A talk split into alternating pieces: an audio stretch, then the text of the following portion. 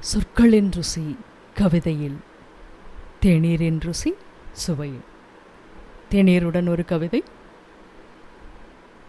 இப்பதிவிலே சுந்தர ராமசாமி இயற்றிய நம்பிக்கை என்னும் கவிதை.